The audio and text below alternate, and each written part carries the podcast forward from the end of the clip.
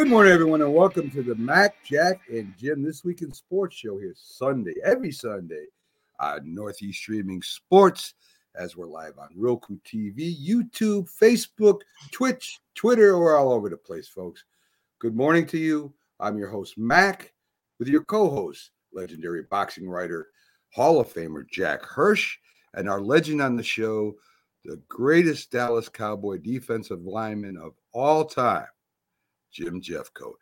And folks, uh, before the show, of course, I had to put Jack in timeout again. So now he's at the bottom of the screen. That's why he's down there right now because he's gives me a hard time not only during the show but before the show. You know, I'm kidding. But Jack is the key guy. Is boxing. We're going to talk a little bit about boxing. Ah, nice segue, Jim. Nice segue, folks. Last night, if you didn't see it, live on YouTube, Roku TV, and Facebook, Glove Fist featuring our co-host Jack Hirsch and his co-host Frank Lotierzo covered the title match between Ugas and Spence in a watch along. And they did incredible job last night. Uh, we also had Jim Jeffcoat was on there too, as he comes in live with a report from Las Vegas as he was live at the fight too. And of course, I want to get both of your reactions on this. And before I get into that today on the show, folks, we have Keith Engle from TGI Sports, Robert Butler from Sports Skope, and the Philly sports guy, uh, Jamie Pag. So they'll all be joining us as we go through today's show. So let's start off with Jack. Jack, first time you and Frank ever did anything like this. You guys got tremendous views. You got a tremendous show, and you know you're two very knowledgeable men in boxing. You, you both have been around boxing all your lives, have been in charge of shows. You've been a president of the Boxing Writers Association of America. Frank's been on TV, on radio, covering fights. And you got, like I said, you guys did a tremendous job. I just want to give you get your thoughts first on last night's fight. I was there producing the show. It sounded like to me, and from what I saw in the highlights, I didn't see it live because I was running the board and all the all the stuff that goes along with that. It seemed that Spence was definitely the aggressor. That Ugas did have a couple moments, but Spence was overall too much for Ugas. Well, Errol Spence stopped Yordenis Ugas in 10 rounds. Uh, Ugas had, you know, severe swelling on his eye, especially his right eye was completely shut. By the way, Jim Jeffcoat was at ringside. Jim, you were the equivalent of that sideline reporter for football getting us, you know, the inside, being on location over yes. there. So kudos to you, you know, being there and all. And, uh, you know, Spence was expected to win. The consensus was that Spence would win eight rounds to four, nine rounds to three. But Spence took it up a level in the sense that he carried the fight to Ugas. He wanted a sensational performance. He didn't just want to settle for a win. And for the most part, Spence dominated. He was just quicker, got off a lot better. But he did have one scan the sixth round. I kind of wondered, Jim, what was the reaction? Ugas hit him with an uppercut. Spence lost his mouthpiece and instinctively, instinctively, and you can relate to this as an athlete. Sometimes you do things on instinct that you shouldn't be doing. He started bending down for his mouthpiece. And the biggest rule in boxing and in all sports, in reality, protect yourself at all times. And Spence neglected to do it. He yes. thought the referee would call a timeout or something and give him a reprieve. Then Ugas start, you know, hit him again and sent Spence reeling into the ropes. And for a moment, Spence was in real trouble in that sixth round. And you thought you might have a major turnabout where Ugas might actually stop Spence. What was the reaction at a crowd, Jim, to that point and when Spence was in trouble? Well, being that Spence was in Texas and uh, Dallas, and he's from the Fort Dallas Fort Worth area, when they he did that, you should have heard the and you did you heard the boos because they thought that was a cheap shot. But to Ugas's defense, he's fighting. He doesn't know that uh, the mouthpiece is out, and he's just he's wondering what's going on, and he's hitting Spence, and it was a negative obviously reaction by the fans, but it was a fight. And just like you said, you got to protect yourself. You got to protect yourself and let the ref stop the fight. He stopped the fight, obviously, for Ugas, when his eyes started puffing up. I think it was about the uh, fifth round that his eye really started getting bad. So he did stop it, but he didn't stop it at that time. And Spence took a good hit. But there was another little controversy in that round. When a fighter loses his mouthpiece, the action is not not supposed to be stopped until there's a lull in the action. Mhm. If one fight is attacking another and he clearly has an advantage, the referee's not supposed to step in until it's obvious, you know, the fight on the receiving end, you know, can handle himself, isn't in trouble anymore.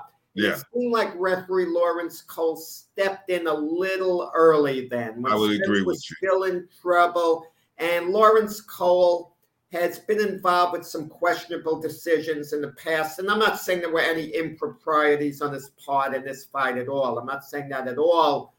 But him, him being from Texas, Spence being from Texas, you know, it's natural for some people to think that maybe he was looking to, you know, save Spence in a sense, even And though. I'm not, I'm not going in that direction personally. but he did save Spence because Spence, yeah, obviously, he had his bell rung and he was stu- he was stumbling. We all saw that, and um, he saved him and he gave him a chance to get back in the fight. And he was winning the fight at that time because the first round was a defensive fight, and then Spence started taking over from that point, and uh, the referee saved him because he would have he might have got knocked out. Jack, Jack, let me ask you a question. I, I remember watching older fights, and when the the eye swelled like that, the corner used to cut the eye open Mhm. and release that You're pressure. thinking the Rocky movie with Mickey and Rocky Balboa, Mac. I, and they, I, I, I'm mean, thinking- maybe yeah, long ago in I'm, the past. I'm, I'm, I'm thinking, Jack. I'm thinking Corey. I, that's how. That's. Uh, I think I remember them doing that because he used to he used to swell and cut so easily. That's the thing that really really stopped Corey in a lot of fights.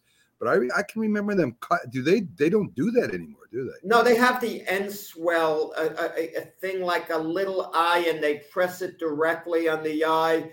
You know what?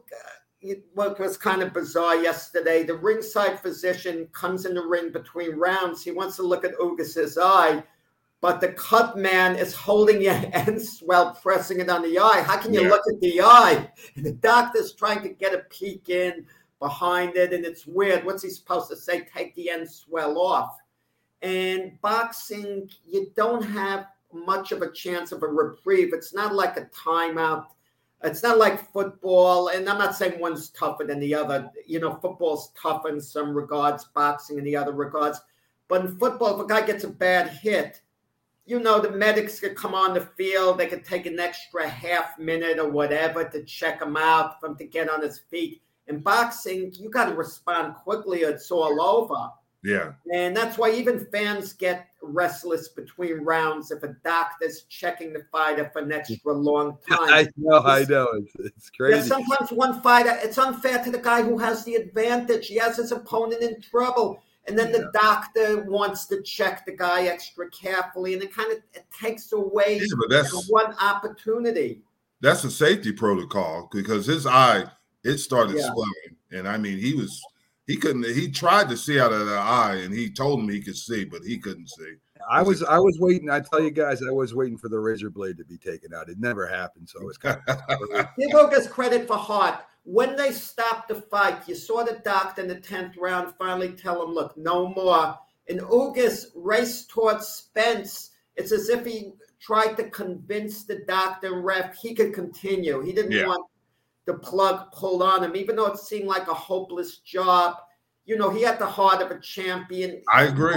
A little bit of belief that maybe he could still turn it around. He could have checked out with Arnold. You know, a lot of times fighters want the doc, their corner, the referee, and their doctor to stop the fight, and they want to they want to get out with their dignity because the worst thing for fighters to say I don't want to continue. No fighter wants to say I want to quit. They Well, want Jeff, someone to make the decision for them, so this Well- way they can say they wanted to continue. And oftentimes it's not done for them. But Well, Jack, I, Jack, Jack, I, I. Jack. Before we move on to Keith, one one thing I I remember, I think as you do, where the fighter one case, a fighter wanted to stop, and the corner made him go out again.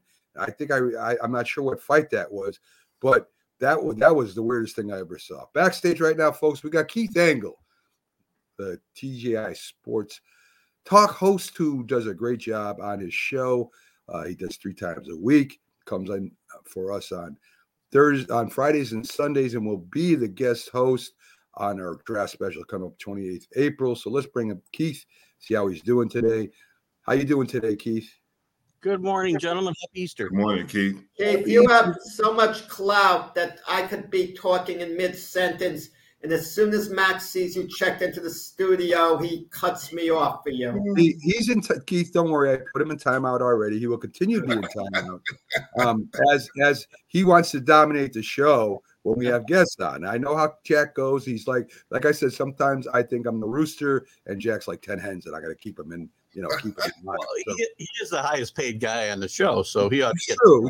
I, that wasn't supposed to get out, Keith. All right, that, oh. we, let it out of the bag. So anyway, Keith, let's. We we of course we were talking about the Ugas Spence fight. Northeast Streaming Sports had a huge production, uh, uh, tons of views. Great job by him and Frank.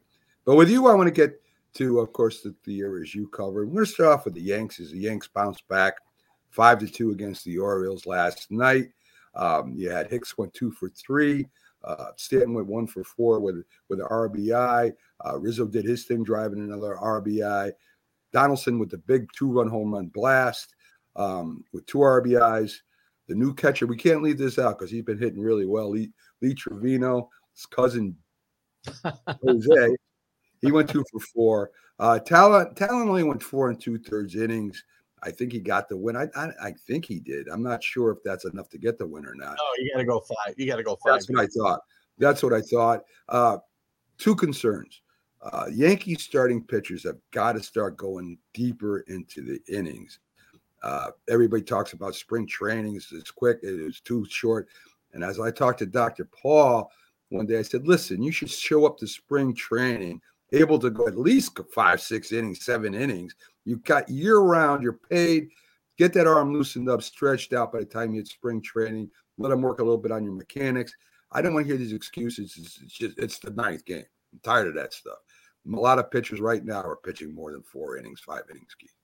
Well, I will. I'll give him one excuse. Last night they did have like a 40 minute rain delay that uh, hurt him last night. So, but I, your overall uh, comments, Mac, are, are dead on. It's the same problem we've seen with the Yankees the last several years.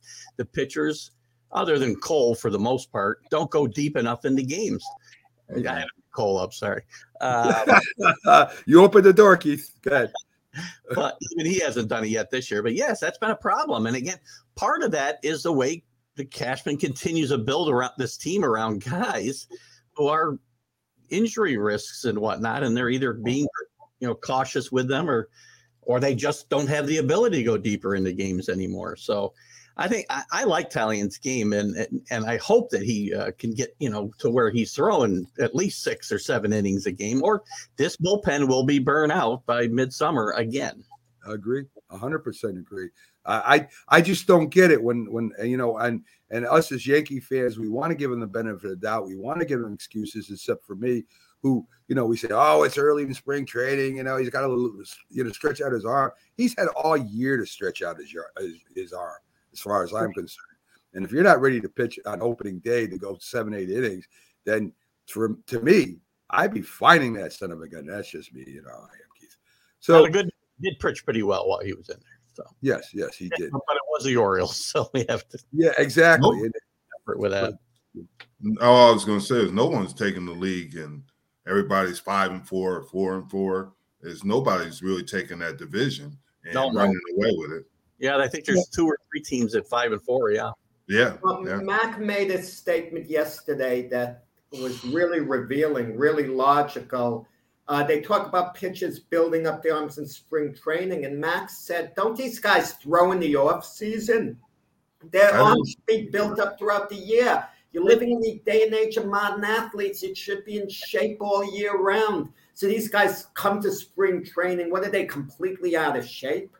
Well, no, I, I, think it's again, it's about how they're they're they're taught and they're trained throughout their career, right? You go back to again, I hate to do this, I do it all the time, I know, but I go back to the 70s and before that, when guys had off-season jobs because they weren't making any money, they'd still come out and be ready to throw nine innings on opening day. So, you know, it's just a change in in the overall attitude and, and the way organizations approach these and protect these pitchers where I think they're not protecting them myself. They don't build their arms up enough, and that causes more injuries to not less.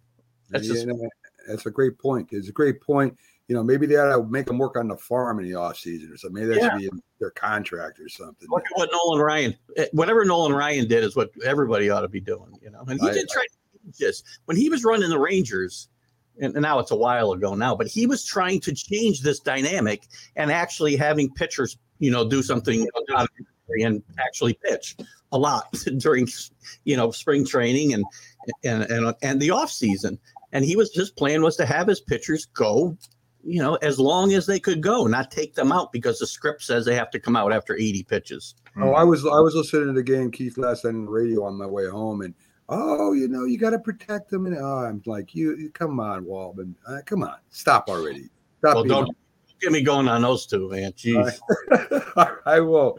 Um, so let's let's talk a little bit about uh, my prediction about the new third baseman. Right, he's got a little pop in his back, and and let's not leave out Falefa either. He did go two for four, but I think Keith that and I saw him make a couple good defensive plays. I know he's been hurt. He's a little bit older, but he's playing third base. He's not playing shortstop. He's not playing second base.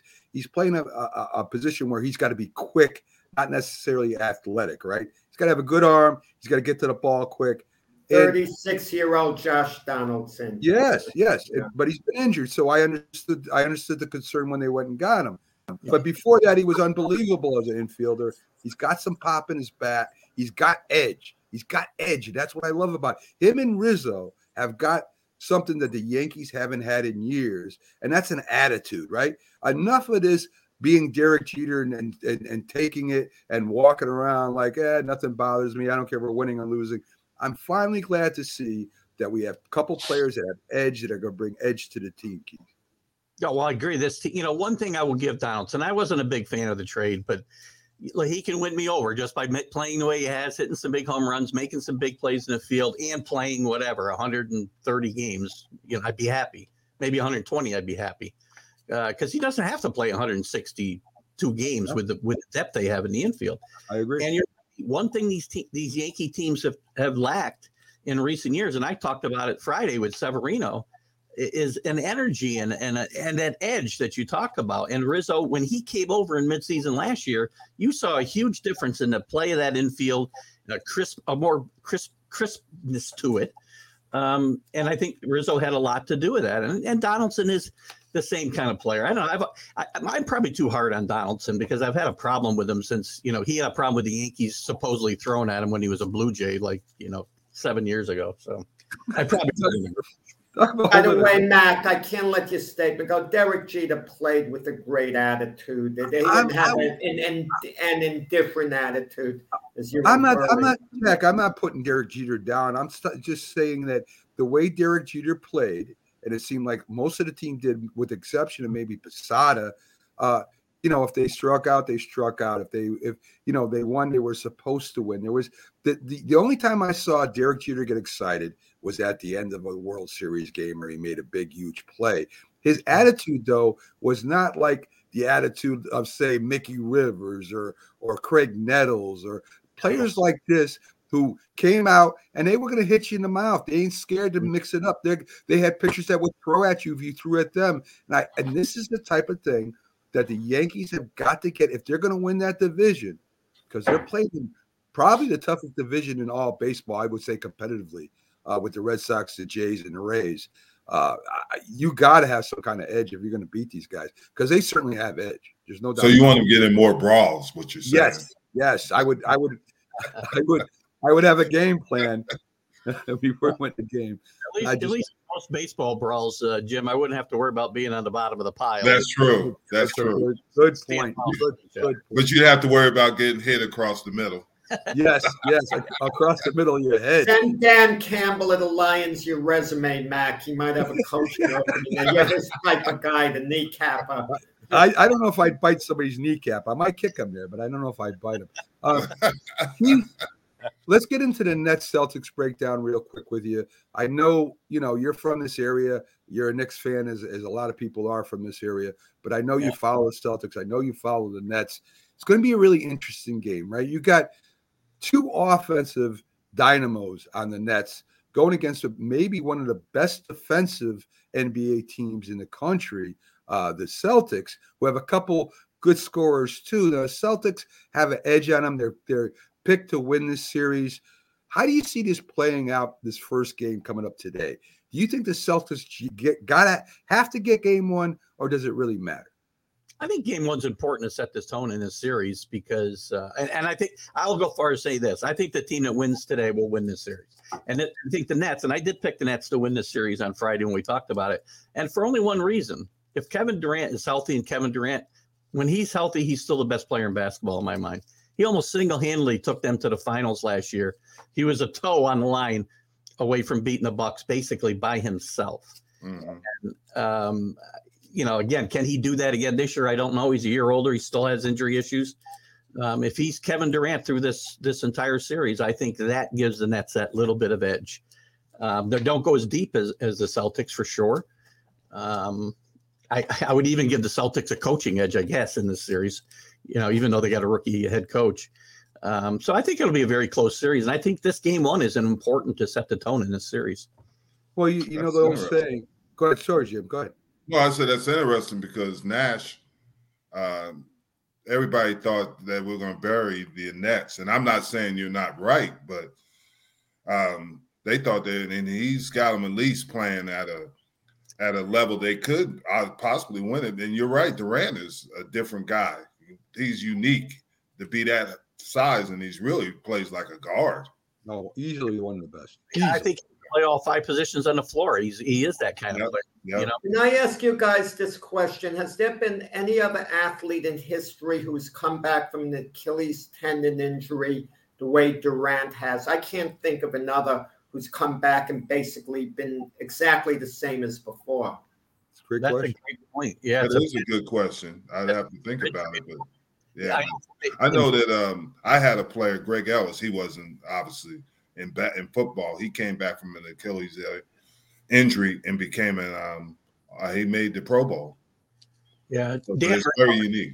Dan Marino comes to mind too because his game didn't involve really moving around a whole lot. So yeah, but he, you know, he was older when he did it, so he probably wasn't a player. He was younger anyway. So mm-hmm. no, no, no, I don't think so either. Keith, I, Keith, I, uh, you know, I disagree with you. Who's going to win that series? I think it's going to be a great series, but um, anything could happen.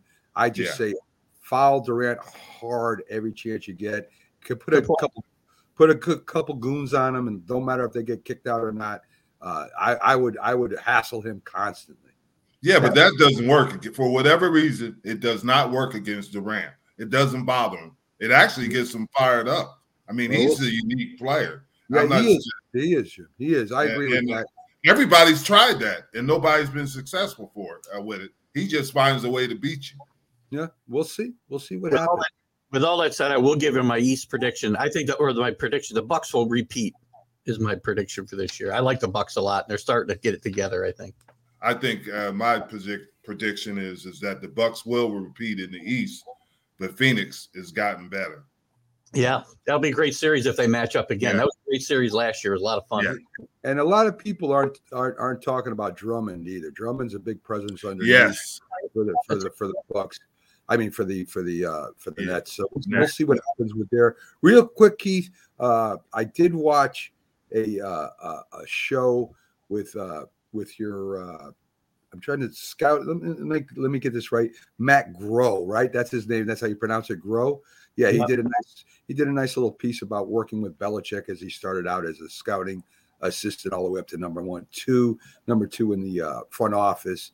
Um, a lot of people talk about how hard it is to work with Belichick, how he's you know demanding that. But but you know Matt Matt talked very lovingly and glowingly about working uh, with Bill Belichick.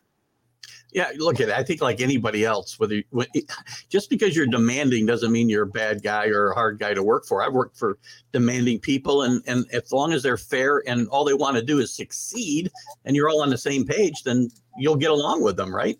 Tom Brady's uh, uh, relationship with Bill Belichick didn't go sour, you know, 20 years ago. Went sour near the end you know, and, and mostly not because of Bill's being so demanding, but because Bill really wanted to move on from Tom and Tom wasn't ready to go. So, you know, I, I think Belichick gets a bad rap a lot of times um, just because of the way we see him in press conferences and whatnot. Yes, he's a demanding guy, and that's why he's won six Super Bowls in, in 20 years. So, and I think Matt, eh, Matt Groh was very uh, open and, and, honest in his uh, answers.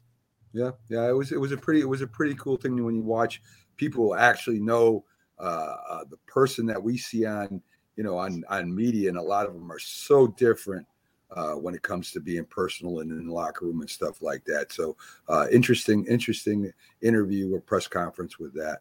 So Keith, now remember next week, Keith, you're gonna have to give us your pick why the Patriots are going that way, and then me, Jim, and Jack will gang up and tell you how wrong you are but we will write this down for usual for you.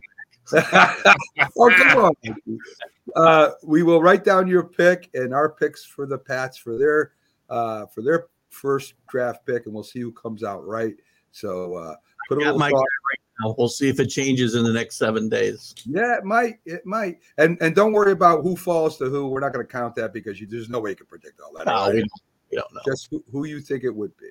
Can so I just folks, and we'll do talk about something else or what, what can I just trade his pick and we'll talk about something else for 20 well minutes? you got to tell us who they're trading for and why so i mean oh, okay. harder i guess we'll just make a pick yes yes yes so folks keith engle tgi sports talk catch him at his site on northeast streaming sports on uh, the facebook page youtube uh, and also on our new roku tv channel great show great guest great Great talk. Keith, thanks for coming in. We'll see you Friday. Great to be here as always, guys. Have a great day.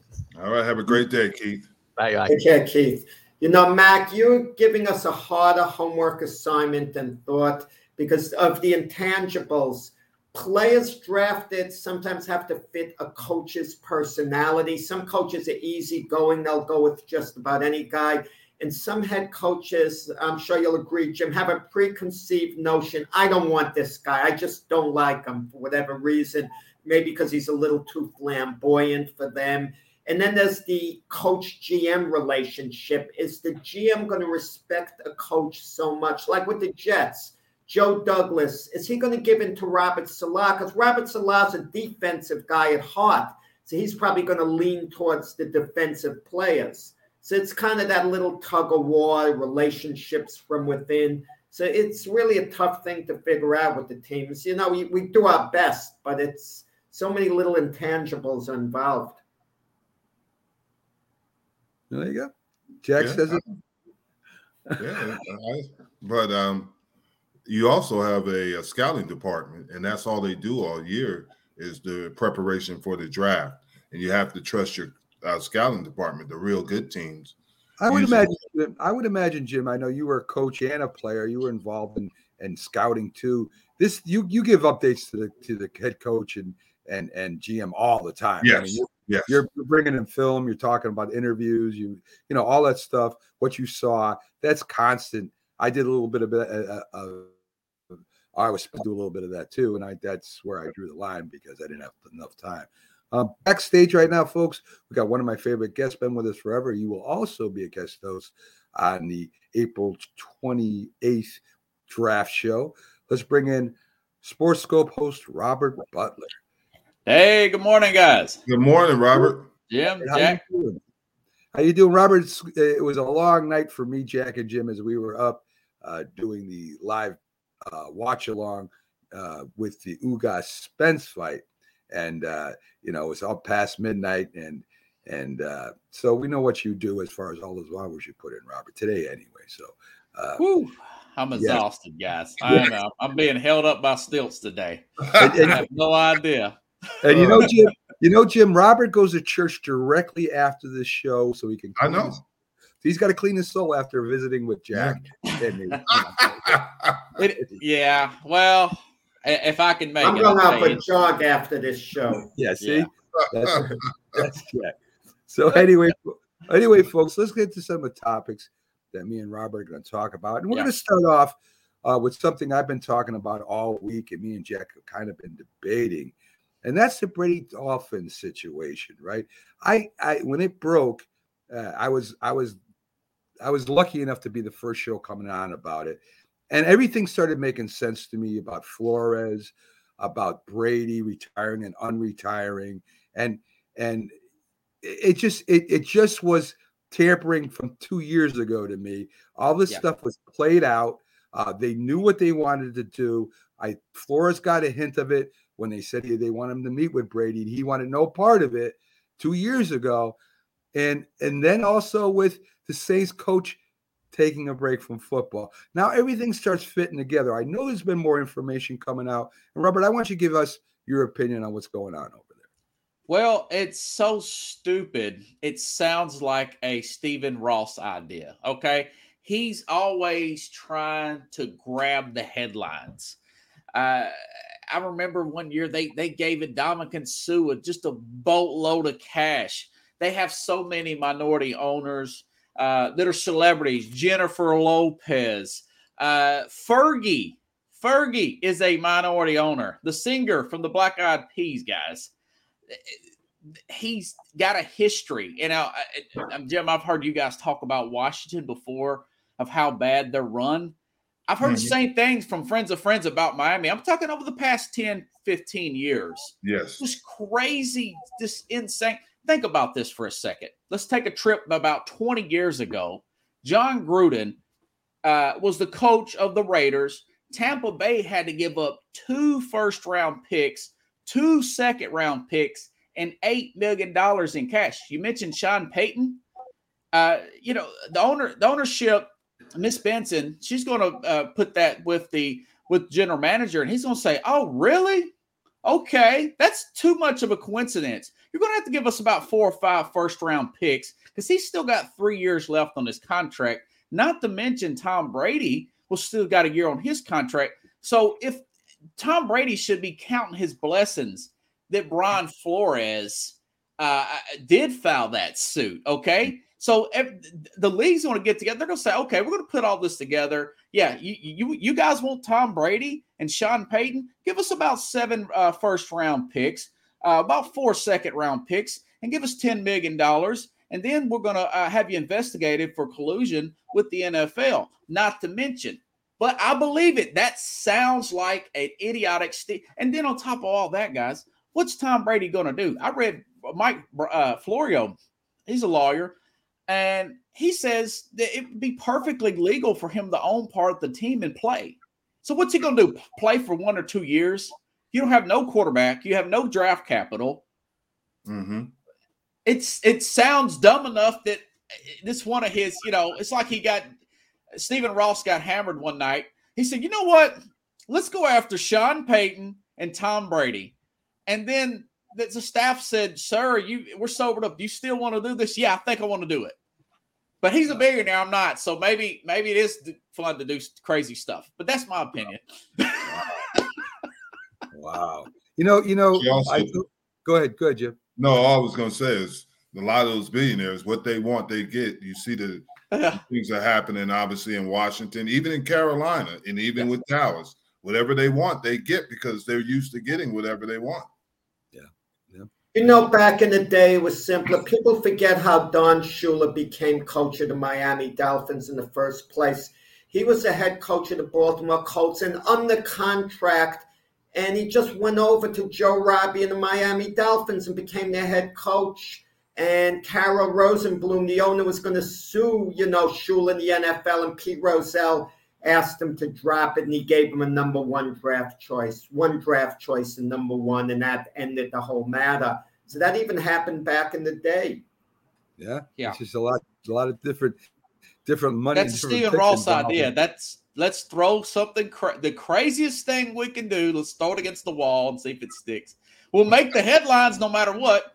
But do you guys believe Brian Flores really knew there was a meeting with Tom Brady and he turned it down because of ethics. My thing is, if you're a head coach in the NFL, and Jim, you know the way these guys are.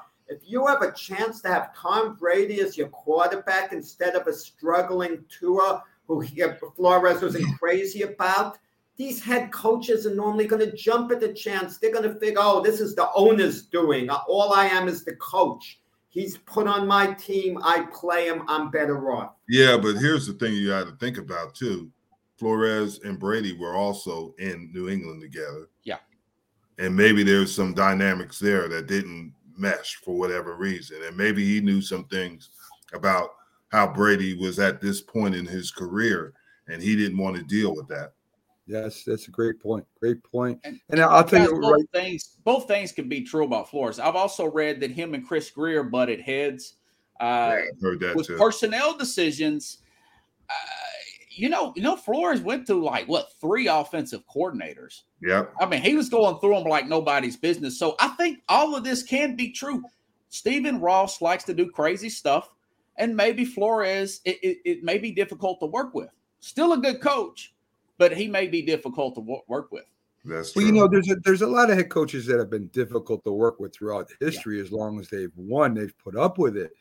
I think being a young head coach and him knowing that them talking to Brady, it would be a uh, a violation.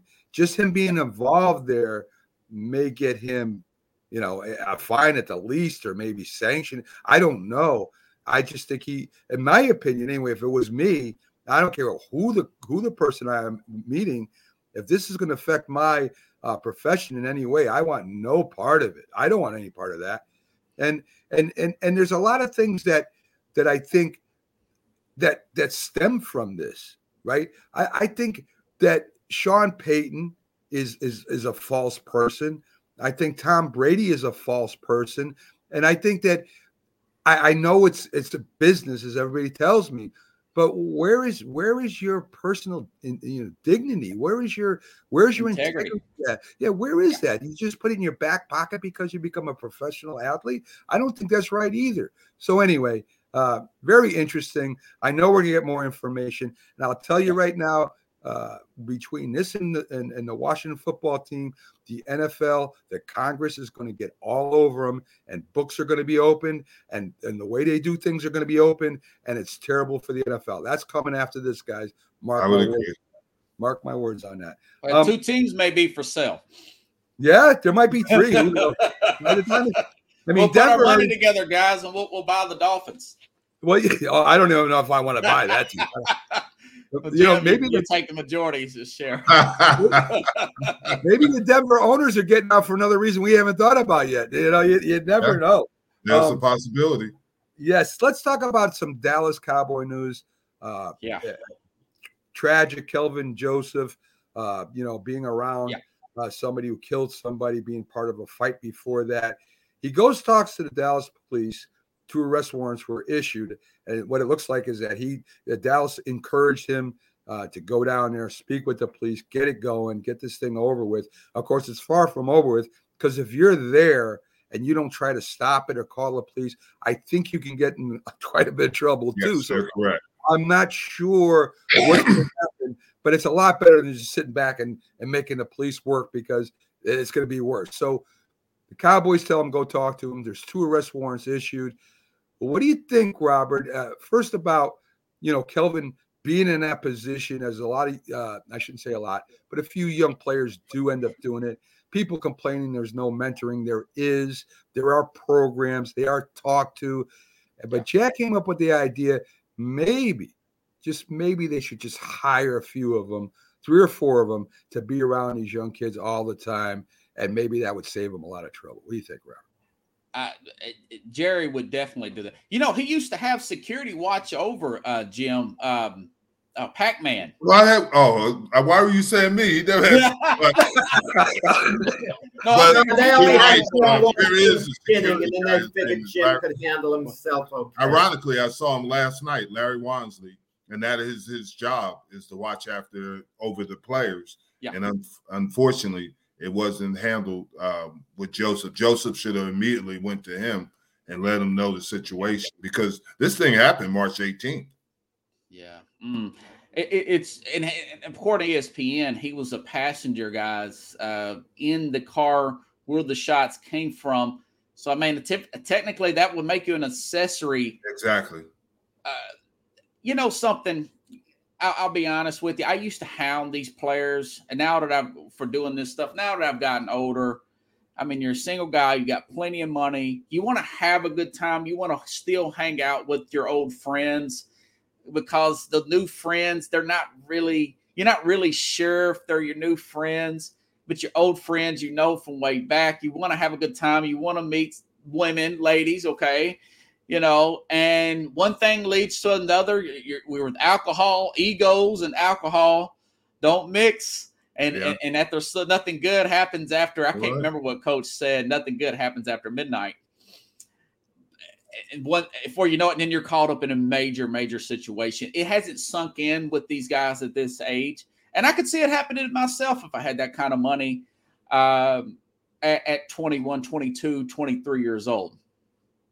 Fast cars, fast women lead to trouble. yeah, fast life. No, but right. a lot of times a player, uh, a young man gets in a situation, he's with his friends one of them does something, it could be in the spur of the moment. He could bump into someone else. Someone could say something to his friend, and one thing quickly leads to the other.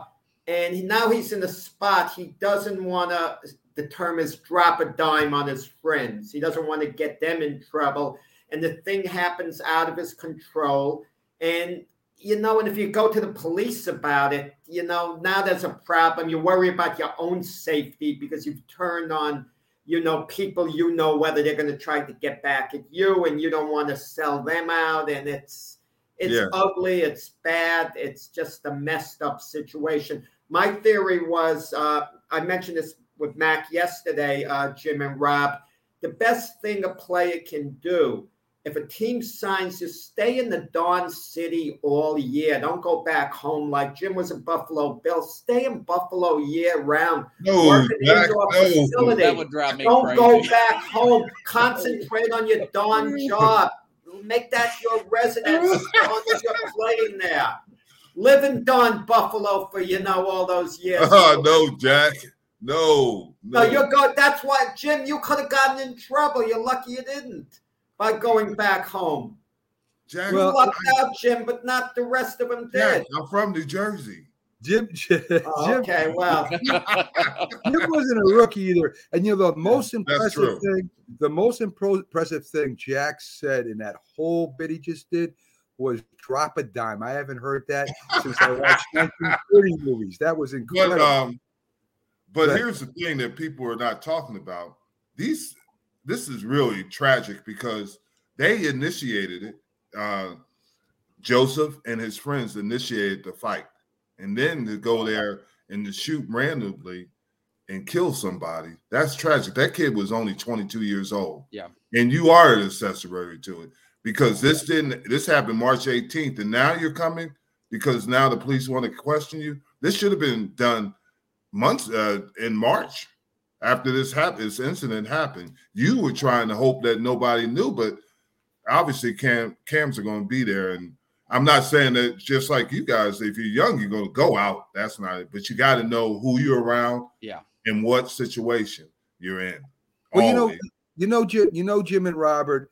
I know when you guys, uh, not Robert as far as this part goes, but I know when rookies come into camp you know they're nervous they were the big star now they're not anymore right? You're you're trying to make a team now. I don't care how great you think you are they think you are you still got to make the team. And you got these vets looking at you like you're not taking my job and you've watched these guys on tv some of them are the best of the best and you're nervous.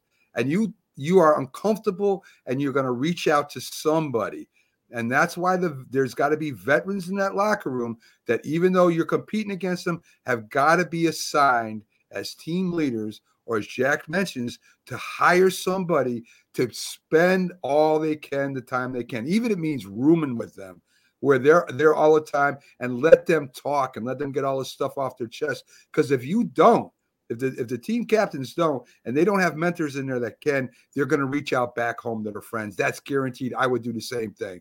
So this is what the teams have got to do. They've got to get Yeah. people in that locker room all over these young kids. But here's the issue. Go ahead. Here's the issue you have, and Robert is probably knows this. Joseph had problems at LSU. That's why he went He to transferred Kentucky. to Kentucky. Yeah. Yeah, he had issues. He was suspended at LSU. I mean, he is a Baton Rouge kid too, and as we all know, that there are some rough areas in Baton Rouge. Uh, a couple years ago, the running back that played for of all teams, Washington, the um, Yeah. he had situations in college at LSU. He was a Baton Rouge kid too. I'm not saying every kid from Baton Yeah. Rouge is bad, but there's some issues when you go home and you know, and you got to be smart enough to know that sometimes you have to step away from situations and step away from people, and that's just intelligence. But Jim, it's not guys. It's not just rookies. It's established established stars. Look at Alvin Kamara. He's in Las Vegas with his friends, and there's a good chance he picked up the tab for all of them. Yeah, And there's an incident just passing by on the elevator, and someone gets badly hurt. yep, And he supposedly somehow winds up in the middle of it. Maybe he he wants to show his friends, "I'm not backing off. I'm with you." Whatever the reason. And now we don't hear anything about that. But the NFL is going to have to deal with it. yes, you're right. I Guys, do agree. one more story, real quick, uh, Mac. I, I'm not going to hold. Uh, 1999 Super Bowl, the Titans were in it. It was a uh, god awful ending, but uh, Ray Lewis, Ray Lewis was involved in a double murder.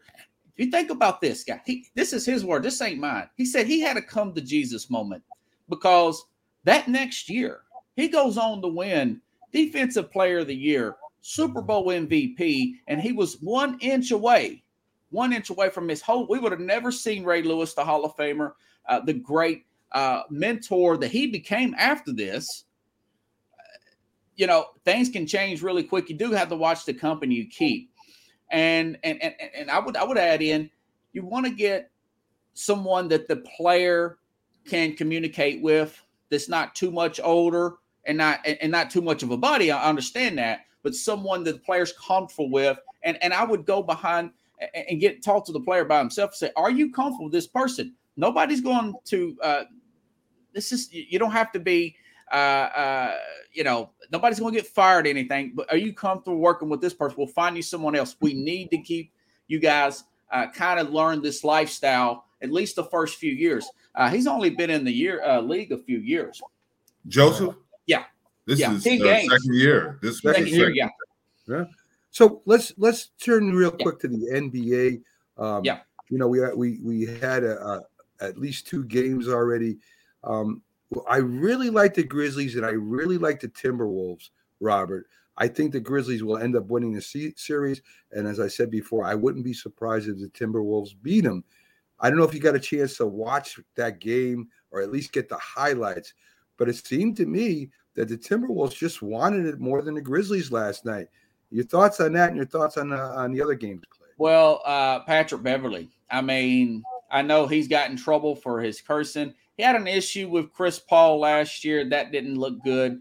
Uh, but he he is that veteran guy that that wakes the team up and and and gets them to play at a higher level, even though he's not really that talented guy. Uh, he, he is that spark plug to that team. Kind of reminds me of John Starks a little bit, guys. Kind of reminds me of uh, uh, a poor man's Gary Payton. Not quite as talented as Gary Payton, but just plays that great defense.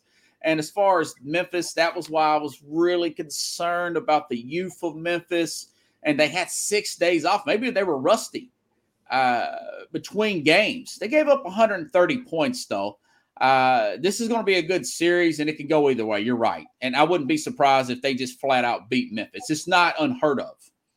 I wouldn't either. Uh, a, a, defensive back got signed by another team in your division, Stephon Gilmore. Yeah. Uh, a lot of people want him. What does this do for the Colts defense overall? I mean, they had a pretty good defense last year, Robert. Does this Yeah. make them that much better, or, uh, does this keep you know it equal out there for any of the losses the Colts have have, uh, have You know su- what? I looked at his age. Guys, you ain't going to believe That's what I was going to say. He's 31 years old. I thought he was older than that, Jim. Mhm. He's 31. Uh, they made a trade for Ngakoue. uh, with the Raiders. They got Matt Ryan. I'm really considering potentially picking them to win this division this year. Uh, I have to look at the draft. I got to look at the schedule and the makeup, but I think that's going to be a big deal. They already had a good defense. Yeah, but Robert, didn't he have a uh, significant injury? Even at being uh, yeah, he I think he only played like three games last year. Uh, but I don't think it's like an Achilles or anything. I think he tore his hamstring, didn't he? The ha- yeah. I but thought that's what it was. I, I, think he was just holding out for money. Okay. Uh, 31 years old, still pretty young. I thought he was 34, actually, guys. So, he was a casualty of the cap at New England because Belichick doesn't pay individual players too much money, and his contract was up if it wasn't a contract situation, there's a good chance he'd still be a New England Patriot. Yeah. So he signs with Carolina, free agent. Now he's with the Colts. And, uh, you know, he might have a lot left in the tank. Well, I mean, we don't, you know, we'll see. But yeah, uh, I mean, it could be a complete loss. I mean, he's, so, you know, he's still pretty top level. Oh, I think so too. So, so Robert, let's let's let's talk a little bit about uh, Doc Rivers, not what he's doing right now, but they actually talked to him about taking the Lakers job. Now, I don't know who's interviewing him or questioning him about taking the Lakers head coach job. It makes no sense to me. I don't even know why it would be attempted. Uh, but Doc Rivers did say there was no way that he would ever be head coach of the Lakers because of what they did to Vogel. And uh, uh, what do you think about that? Well, I mean, Nick Nurse was name was brought up from Toronto. Uh, what was this guy's name? Uh, Utah's coach. Uh, Quin, um, Quin, um, Quin, Quin Snyder, Snyder, I think. Yeah, Quin Snyder. Uh, Mark Jackson. I just, why would you? I mean, you got Rob Pelinka. He's the general manager. Uh, you got Magic Johnson working on a trade uh with it's this is kind of this is semi Miami Dolphins stuff here. Okay. You've got all these different moving pieces, guys. And Jeanie Buss needs to go out, hire a real general manager, let everybody on the planet know that this person is in charge of hiring the coaches and getting the players. Let the coaches coach, let the players play, and let the general managers be the general managers have that structure. You know, they've only got one playoff win in 11 years, uh, other than the uh, obviously, uh, what was that thing called? Uh, the bubble, the bubble deal. That being said, I mean, they got the championship. You, that can never be, I, and, and I'm one that's not like everybody else. A championship is a championship is a championship and there shouldn't be any asterisks because everybody had to play by the same rules. Mm-hmm. But they might be a mess for. To me, I would fire everybody, trade everybody, and say I'll, I'll, give this new general manager about seven years. Because this what well, I have the solution. Rob, make let LeBron James become the head coach and bring in his X and O guys. And hey, that's pretty good. More, totally invested in the team. They tried that with Magic Johnson. Coach. Yeah. It might, it you know, work. that may work. It worked with Jerry West.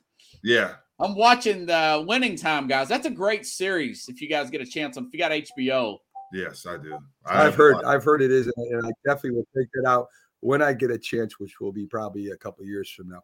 Robert, one last thing from you before we let you go. Yeah. Um, of course, big day in Major League Baseball. Yeah. The, the Jackie Robinson Day.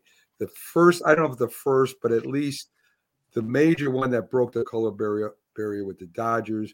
Uh, Branch Rickey gave him the opportunity. Didn't care what anybody thought. Most of the players had a problem until you know Pee Wee Reese came over and started talking to him yeah. on the field. I mean, a lot of people helped make this happen, but still, Robinson went through a lot of nonsense yeah. he shouldn't have had to go through. What do you what do you make of this day? Uh, what are your thoughts on the Jackie Robinson well, day?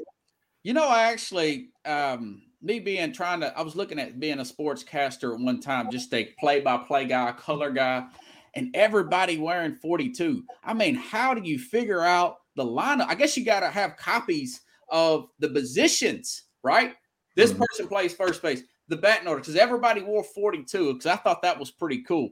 Uh, actually, that would have been a nightmare if you're, uh, you know, calling the game. But I guess there's another way around it as far as doing that. Uh, 75 years, you think about it, it, it you know, when you get older, you have more of a sense of time. That is not that long if you really think about it. It feels like, as far as race relations, everything, somebody who's I've lived on both coasts. I know, guys, I'm from Tennessee, but actually lived on both coasts before. I've lived in Florida. I've lived in Denver. I've been to uh, um, Mexico. Pretty well rounded. I just sound like I've been here all my life. Uh, I think we've came a long way. I really do. Contrary to what others may say, for whatever reason, I, I think we've came a long way. Always room for improvement. Uh, it's a beautiful thing. Uh, you know, I didn't even know it's been going on since 2004, but I think they just started wearing the 42 thing just a few years ago. Am I correct, yes. Jack? Yeah, it was. I mean, it was retired. They allowed Mariano Rivera to continue to wear that okay. number because that was his number two until he retired. You know, I'm a believer this, guys. I don't think they should retire numbers. I think the a select few should be allowed to wear the number. For example, like Mrs. Jackie Robinson should decide if there's someone who gives so much to the community, she she would give a pass to that player to wear her husband's number to kind of honor it in a certain sense. I kind of like to see numbers live on, but they seem to put all these numbers out to pasture. I mean, Jackie Robinson's 42 is extra special, obviously, but uh, I kind of like to see the numbers live on. Not not everyone to wear it, but certain special players who give back. So sort of, sort of, sort of like a trophy or honorary. Uh, yeah, that's, that's not a bad idea. That's not a bad idea at all. Robert, well, Go ahead, guys. Robert, Some before people, we let you before yeah. we let you go, sorry to cut you off, Jim. No, no before problem. we let you go, Sunday you're going to be a guest host and the uh, NFL draft special we'll be having. Uh, this Sunday coming up before the draft show, I want you to give us Tennessee's first pick in the draft and why you think it's going to be him. We're going to write it down. We won't make too much fun of you on the draft show if you're totally wrong, but we will be investigating who we think the Titans should take in the first round, and when then we will make fun of you on Sunday show. We won't do it in front of the national. So next Sunday you want to draft? You want to draft? Okay. I want yeah. I want Sounds your like fun. Yeah, I want your best pick. I don't don't think about who's fallen or all the different things scenarios. Just who you would pick, who would be your pick, and why. And that's all we want from. But Mac, it's got to be realistic. Who might might be there for Tennessee? I, said, Hutchinson is definitely not going to be there for Tennessee. But, but so you, know, can't. Yeah, I mean, common sense. Hutchinson, perhaps. Common sense. Common sense. Well, let me right, that out. Put a line through that one. Hutchinson All right, there. we will too, Robert, and we will check and balance you when you come on. Everybody, Robert Butler from Sports Skope.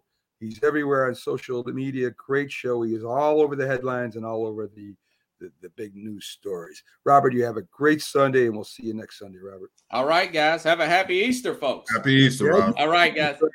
Go get that soul cleanse, buddy. Love you. So, anyway, guys, Robert Butler. Uh, we're going to take our first break on the other side. Special treat for you, as always. The Philly sports guy will be coming in, giving us his opinions and his thoughts. And of course, we got a lot to talk about just uh, about what happened last night. That might take the whole segment. So uh, I uh, can't wait to get him on. Pags will be up with us right after these messages, folks. So please stick with us. We'll be right back.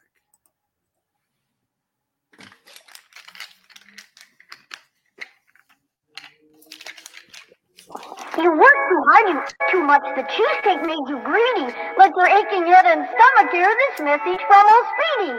Alka-Seltzer, plop, plop, fizz, fizz. Oh, what a relief it is. Plop, plop, fizz, fizz. Oh, what a relief it is. Those speedy bubbles relieve your upset stomach and headache fast. For acid indigestion alone, Alka-Seltzer Gold. Oh, what a relief it is. What a relief.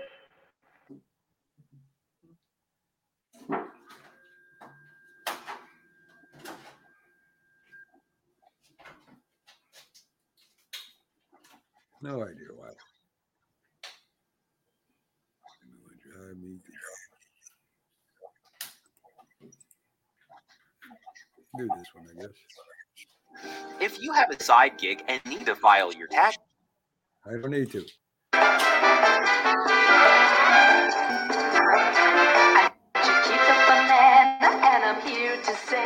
I am the top banana in the world today. Now you know the best bananas in the land. So don't slip up with an inferior brand. When it Chiquita, it's a very good day to buy bananas.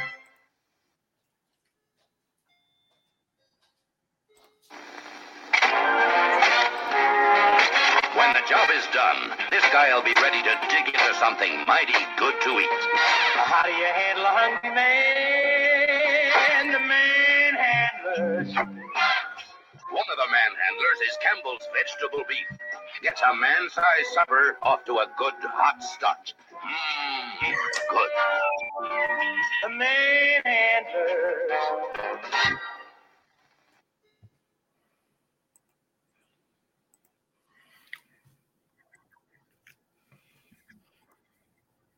I heard you want to be a frito bandito like me. You do? Then you must sing the bandito song. Let's sing together. You just follow the bouncing Fritos corn chips bag. Ay, ay, ay, ay. I am the Frito Bandito. I like Fritos corn chips. I love them, I do. I want Fritos corn chips. I'll get them from you. Ay, ay, ay, ay. Oh, I am the Frito Bandito. Give me Fritos corn chips and I'll be your friend. The Frito Bandito, you must not offend. Now, boys and girls, you are Frito Banditos too. You sing the Frito Bandito song and you loco for crunchy Fritos corn chips. That's nice. Munch, munch, munch, bunch of Fritos corn chips.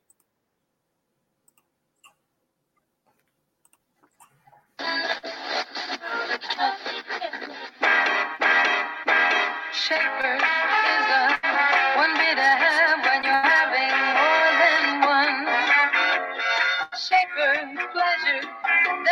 doesn't even when your thirst is. The most rewarding flavor in this man's world for people who are having fun. Schaefer is the to have when you're having more than one. Ever wonder what makes Schaefer the one beer to have when you're having more than one? One reason is more than one fermentation.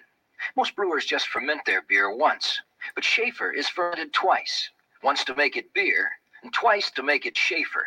The one beer with flavor so fine it keeps shining through glass after frosty glass. More than one fermentation is one reason, but of course there's more than one reason behind the one beer to have when you're having more than one.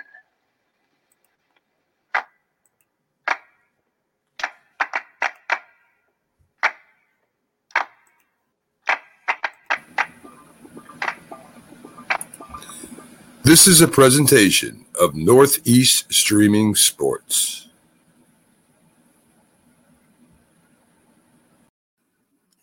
Good morning. You're listening to the Mac and Jack Sports Show on Northeast Streaming Sports.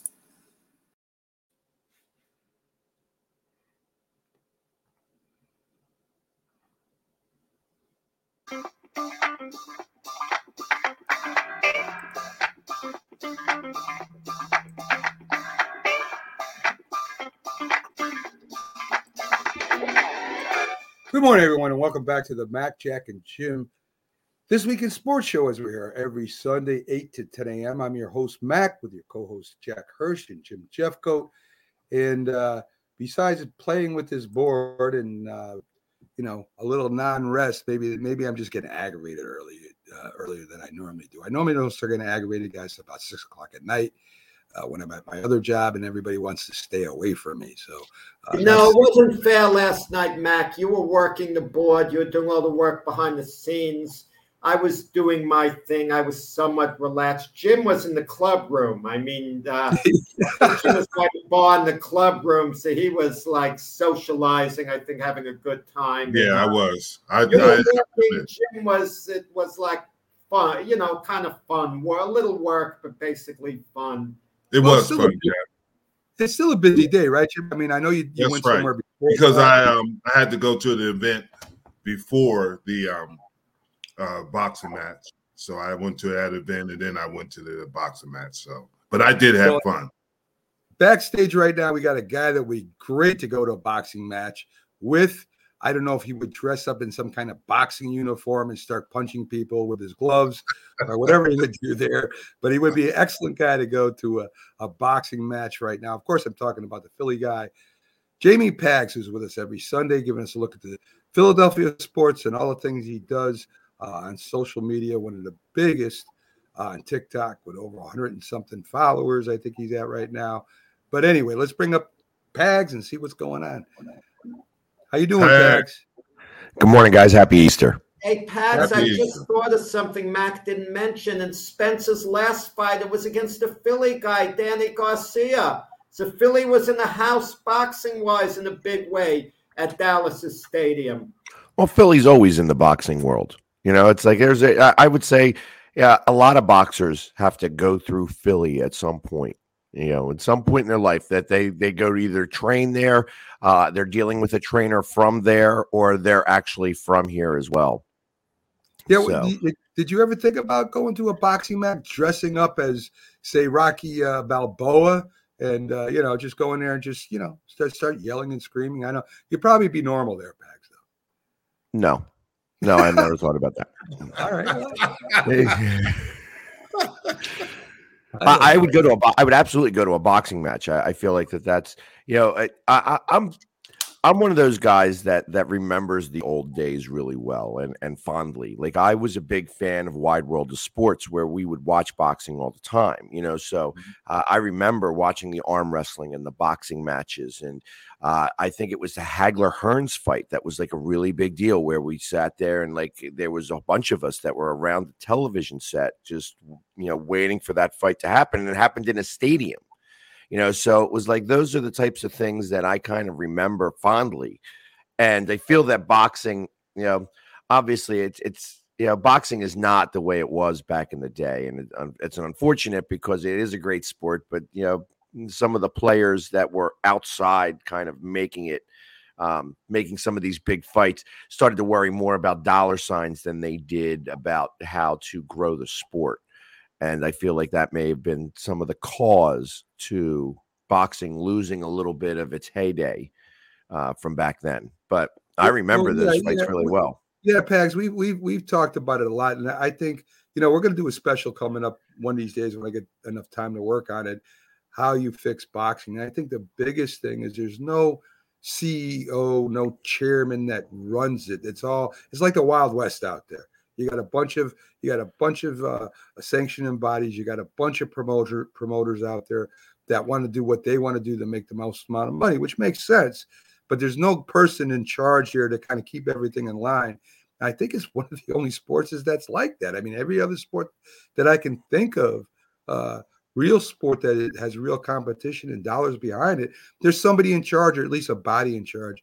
And boxing just doesn't have it. So uh, we're going to do a special on that pretty soon, and I'll get some big boxing minds in, and we'll talk about what we can do to make the sport a lot more organized. Some people aren't going to make as much money, but that's too bad. The the overall sport will bring in more money, which will make it up, I would think, in the end. But anyway, um, let's get I'm to voting for Pags to be that uh, commissioner. Commissioner. yes. All right. Well, I'll tell you what, I'd probably have the biggest open mind about it because ultimately I, I feel that boxing is losing out to the MMA fighting and things of that nature. And that I would agree. uh, it was you know, just it's- unfortunate. It, it, it is and it's not. I, I, I kind of look at it as it's, it's the evolution of boxing, I- I- where I don't think so. I said I think it's a, the the the D uh, the the boxing falling back. Evolution is something that you know that uh, that comes from th- things and ideas and and and and things tried. Boxing really hasn't done that. I mean, I don't know how you can evolve if there's no plan. So I mean, I, I get it. I get this is what it is now. But you know, uh, you know, we didn't evolve by just running around today, still today, running around just trying to kill things and eat it, right? We, we you- you got to have a plan. You know what I mean? Yeah. Anyway, I don't know where that came from. Pags, let's get let's get to Philadelphia. Uh, the 76ers, you predicted that they're gonna they're gonna they're they're gonna win this series easily. They may get beat one game, maybe by a lot. I predicted that there had to be a third player that had to step up because if you stop Embiid, just one of those guys, I don't think could win it. So Maxey does that, right? He Maxey comes up, he does his thing. Harris even clipped in some points, and I think that's your I think that's your wild card going forward is that third scorer. I think he had 38. I think Harris kicked another 26. Uh, Harden didn't score a lot. He scored 22, but he had, I think it was 14 assists or 16 assists, something like that. Embiid was a motor underneath, grabbing a bunch of rebounds. He didn't have a lot of points. So you guys performed as a team against the Raptors team that really is talented. People don't realize how talented the Raptors really are. I think there was was there an injury too last night? I, I didn't I didn't catch the whole thing this morning on the There Raptors. was an injury. Somebody, uh, one of the guys got a foot injury, uh, Right. And I, I don't know exactly what the extent of it was. I didn't, I didn't hear any report about it after the facts, but I know that he was on the court for a little while and then needed help getting off of the court. Uh, it looked to me like it was his actual foot, so it could, you know, you know. When I think of a foot, I think of like a Lisfranc sprain. Uh, or or a Lisfranc break even like it, it looked like it was much worse that he couldn't put any weight on it at all walking off the court and things of that so uh yeah let's hope he's okay. You know i mean? I don't want to see anybody get hurt that way but there were a lot of things that i thought that the rap that the sixers did yesterday that got the raptors unraveled. It was really interesting to watch that kind of transpire. Uh, obviously they had the raptors had two players foul out of the game. Uh, VanVleet had two fouls in the first minute of the game. And you know, it was just you could tell like it was going to, you know, he I think he was he fouled out with you know 30 seconds gone in the fourth quarter. Like literally, it was his sixth foul. So uh, I and you could tell that the Raptors were they couldn't they didn't have answers. They did not have answers at all. And it was much different than how they've played them previous, at least in the regular season and even previous seasons, where that things were normally working and yesterday was not. Last night was not working at mm-hmm. all, and it showed. I mean, the Sixers really just had that game in hand from beginning to end without any question. So you still think that the, the Raptors will have that one big game, maybe at home where they blow the 76ers out? Just to I, I I do, and I think and I think it's just going to be it's going to be more of a. I think that the Sixers uh, are kind of do a repeat performance. excuse me of what they did last night in Game Two. It'll be a little bit closer than a twenty point you know difference. Uh, so I do think it'll be more like you know eight ten points. And then game three, I think that the Sixers go up there and kind of take it to the Raptors because they're going to be playing in desperation mode. I think game four, I think the Sixers are just going to be a little bit more lax. You know, it's just I, I think that it's almost like they're going to take the night off, and you know, you know that's when Harden gets into his is you know gets the guys out for a little while because they're being up there for a few days and you know they just have that little bit of hangover and then they come back home and take care of business. So i i listen i think it's i think it was a five game series all along. I'd love to see them sweep you know and and Shaq be right but i just i know how the sixers team is and i just know how harden likes to go out and have some fun and from what i'm told toronto's not a bad spot to have some fun at well, I, I know you Don't would you know feel- that. Don't you feel that uh, the 76ers, this is a huge series for Doc, and this is a huge series for Harden because there's questions about both. Uh, well, yes. I mean, obviously, I feel that uh, there's a piece of me that thinks that Harden has been sandbagging the last few weeks. You know that he's older, and you know it's like besides taking the break, he just wasn't playing 100. percent And Yeah. you know, and that's because he's got the playoffs coming up. Why? Why? Why go bust it now? He, he busted it. He showed what he had the first couple games, and then just took his foot off the gas and coasted the rest of the way. Mm-hmm. Is And that now he's is that wrong? I mean, realistically, that would be a smart thing to do. Get ready for the playoffs because that's all people remember at the end of the day. They're not going to remember the last few weeks what went on, but they are going to remember these playoffs. I agree. And I feel that he, you know, I don't think it was wrong at all. I feel that he did what he was wanted to do and he had a plan and they executed that plan. And yesterday started game yesterday started the season. I mean, we we've played this entire season just to get to yesterday where yesterday's game one. Pags, that's a lot of speculation you're saying there, and I and I don't agree with taking your foot off the gas at all at any time. If you get beat, you get beat. But if that's if that's really your plan, you know, I mean, his plan hasn't worked in the playoffs so far. So different teams, but still, he has gotten to the to the promised land a couple of times, and he hasn't taken his foot off the gas and has laid an egg a couple of times. I don't know if he should be taking his foot off the gas at all. I think he should be playing basketball the way basketball is meant to be played. I don't think the Bucks going to take their their foot off the gas. I don't think the Celtics are going to take their foot off the gas. I don't think they have it all this year. So mm-hmm. I mean, I, it all sounds great and all that stuff, but come on, man. I mean, you go out, you play the game to win. You don't play the game to say, "Well, I'm taking a rest." I don't believe all that stuff. Yeah, and I I agree with you what you're saying, but this load management thing, all these guys do this load management. I'm I'm not agreeing with it. You go to play to win, but that's just the reality of it. Pags makes a great point on there, is is that there's load management. They're trying to make it to the playoffs and trying to get in the playoffs, and then obviously it's you got to win there, and it's do or die. Now it becomes a little bit more mm. important to win these games, and that's just what it is. They all do that load management, no matter how. I don't see the Jim. I don't see the Celtics or the Bucks doing any load management at all. I'll tell you, the They truth. do it. I really They do it. You Oh. might not recognize it, but they're low managing those guys.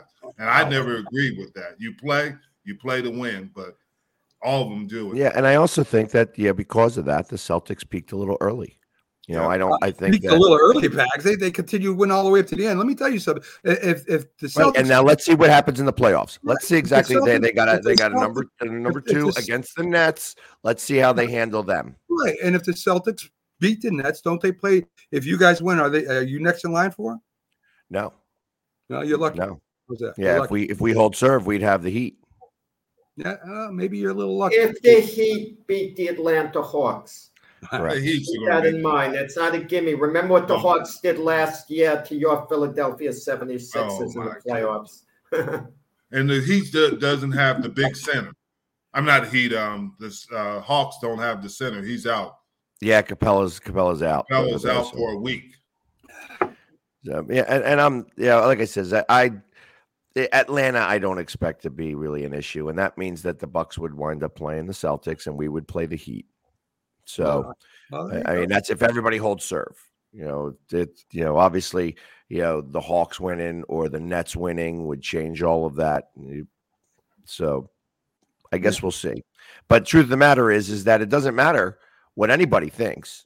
It Yeah. matters what happens now from this That's point true. on. You know, so whether you believe that everybody should never take their foot off the gas or or it doesn't matter, you know, truth of the matter is, is that now's the time to, if you were going to start the engine and, and step on the gas full throttle, now's the time that you have to do it. Yeah. Kevin because Durant ultimately, it's not going to matter. Kevin Durant said if the Nets don't win the champ- championship this year, their championship window's still open beyond this year for at least a couple of more years. Is it the same way with James Harden? If the Sixers don't win it this year, how wide open is their championship window? Is it just one more year next year with the Harden Embiid combo, or is it a bit wider than than that? Who can really say? You know, that's that's the one thing that you know Durant's saying, "Oh yeah, our, our window's still wide open if if we don't win it this year." How does he know? How does he know? You know what I mean? It's like they haven't been able to put it together. He hasn't won a championship with the Nets. So he doesn't know that window hasn't opened yet, as far as I'm concerned. It's the same thing with the Sixers. This window hasn't opened yet. So it, we could say all the things. We could make all the speculation saying, oh, well, we've got a couple more years to be able to make it happen. You know, Dan Marino thought he had an entire career Mm-hmm. to be able to win a Super Bowl. Never made it back to a game. So The I- I mean- Cowboys drafted him ahead of Jeffcoat. He would have had that Super Bowl. Uh, oh my goodness. That's why I'm bringing too tall to that thing so he can Yes. get you back. yes, yes. Oh, oh Jeff. that's pretty- really bad. Um, Gil Brandt told me personally he didn't like Marino. He would have never fit in the offense. I Right. think about uh, how how much of a different world the, game of football was back then in comparison to the way it is now. Yeah. I mean, it's just. uh, I mean, I've heard I've heard some very interesting stories about Dan Marino. I I think I think the way the Cowboys were run then, in comparison to the way the Cowboys are run now, that Dan Marino would not have fit in well with that team. I think you know the Cowboys back then were very strict.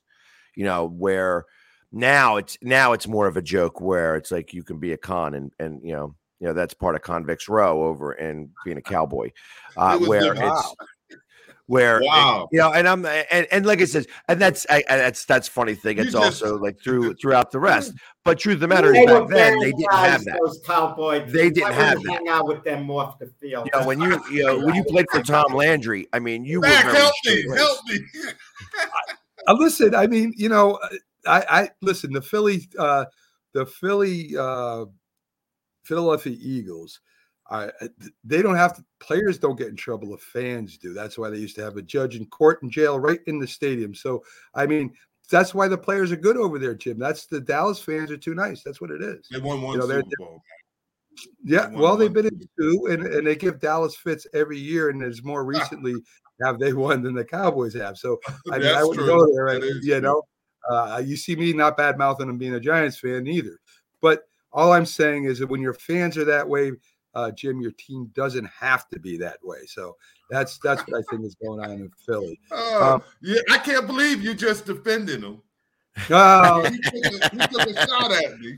yeah, I know. I we didn't take a shot at you. Actually, I, I I thought I talked pretty well about about the way you guys played in comparison to now. Now it's just like it don't matter what you guys do. If you've been in jail, ah, that you're good enough to play on the Cowboys. so But it's always been like that. You just didn't know it.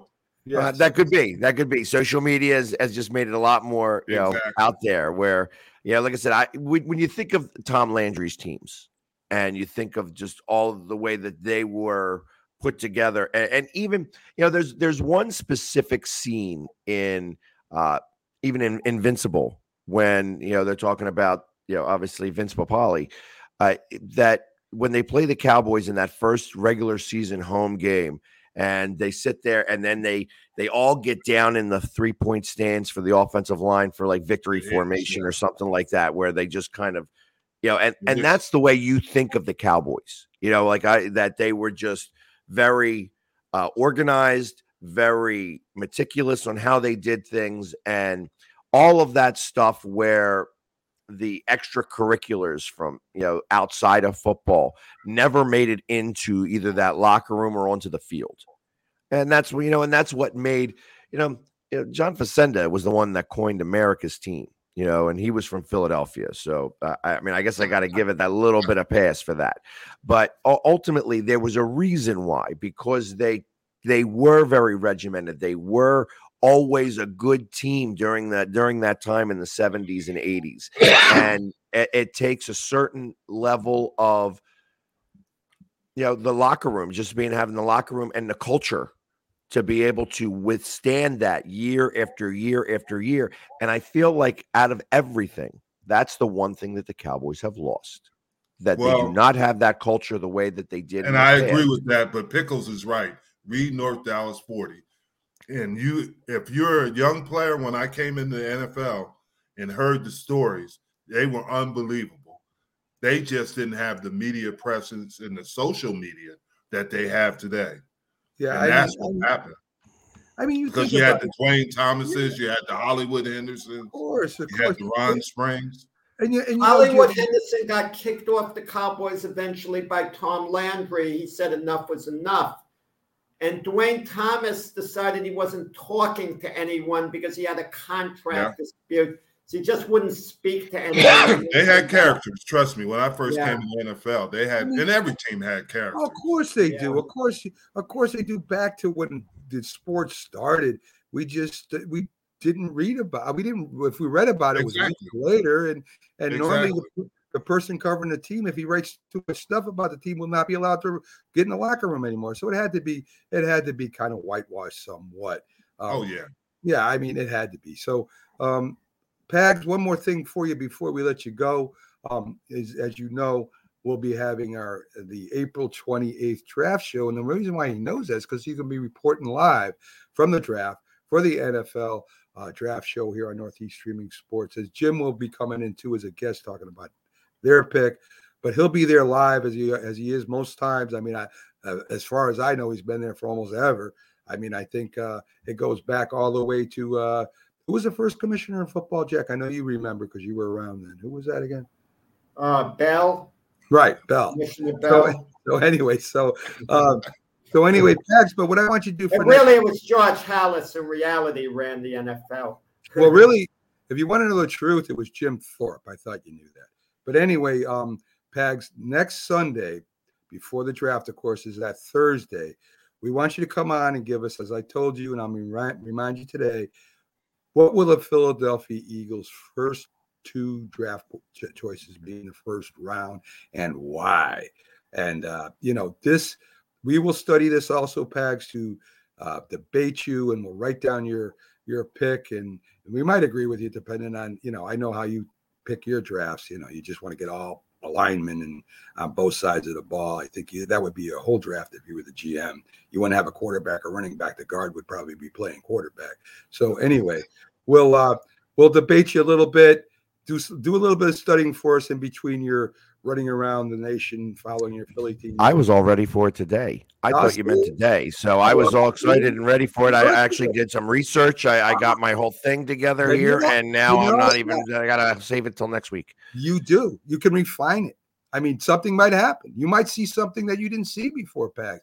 Maybe, just maybe, the Eagles make the move before the draft so we can save a little a little bit of time and see why they did what they did. Maybe that will happen in in this next week. So anyway, Pags, thanks for researching. Be ready to go with it on on our show. That's all we're going to do next week is just talk about the draft and your guys' picks and our picks against your picks and all that happy stuff. So it should be a lot of fun. Folks, follow the Philly Sports Guy on TikTok and all Instagram, everywhere he is. He's at every game. He divides himself up. He has twin brothers, and the rest of his family run out there and they cover all the games at once. And you think you're seeing things, but you're not. It's the Philly Sports Guy. So check him out.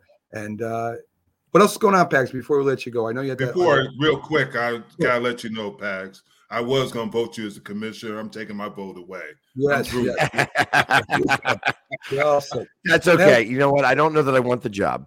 Al- Although, uh, if we're talking about the commissioner of football, then I, I'm okay with that because I wouldn't mind being able to use the jet whenever I want to uh, for the rest of my life and all those, you know, all those things that Goodell gets. I tell you, Yeah. I, I, I used to think that oh, he was like the the most overpaid guy in the world, and then you'd think about all the things that he has to deal with and be able to make sure it gets swept under the rug or gets hidden Really? and you know stuff like that. And I tell you, there's a reason why.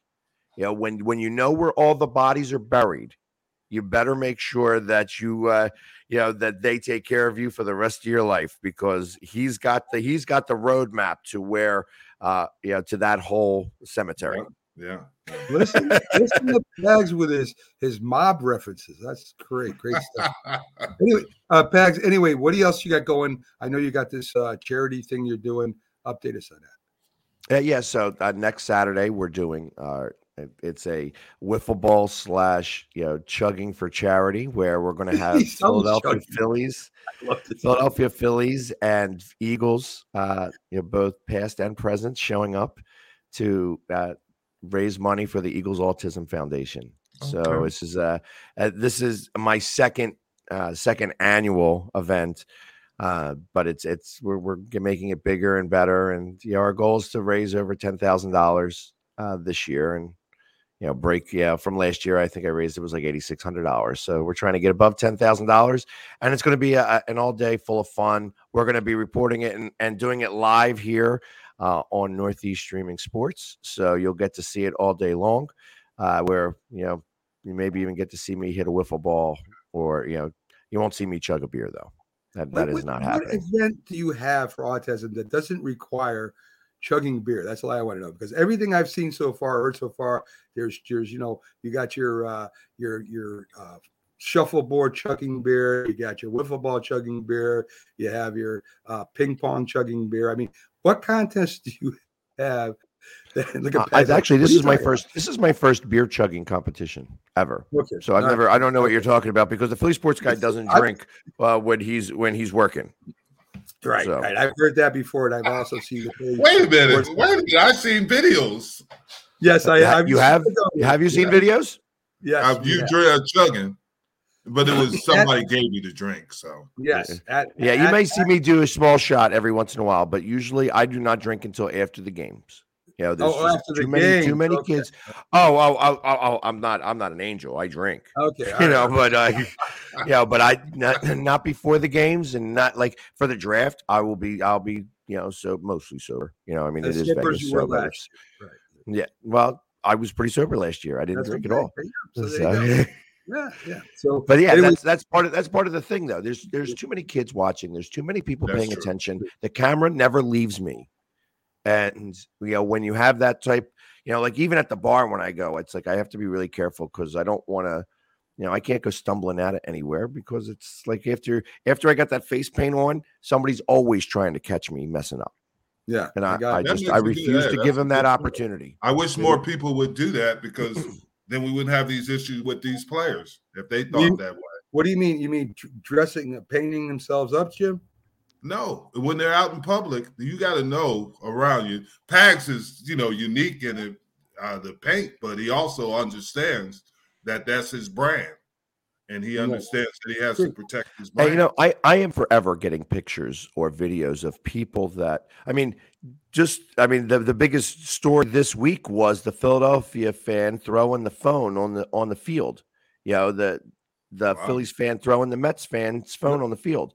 Yep. Who was there at the very end of that video?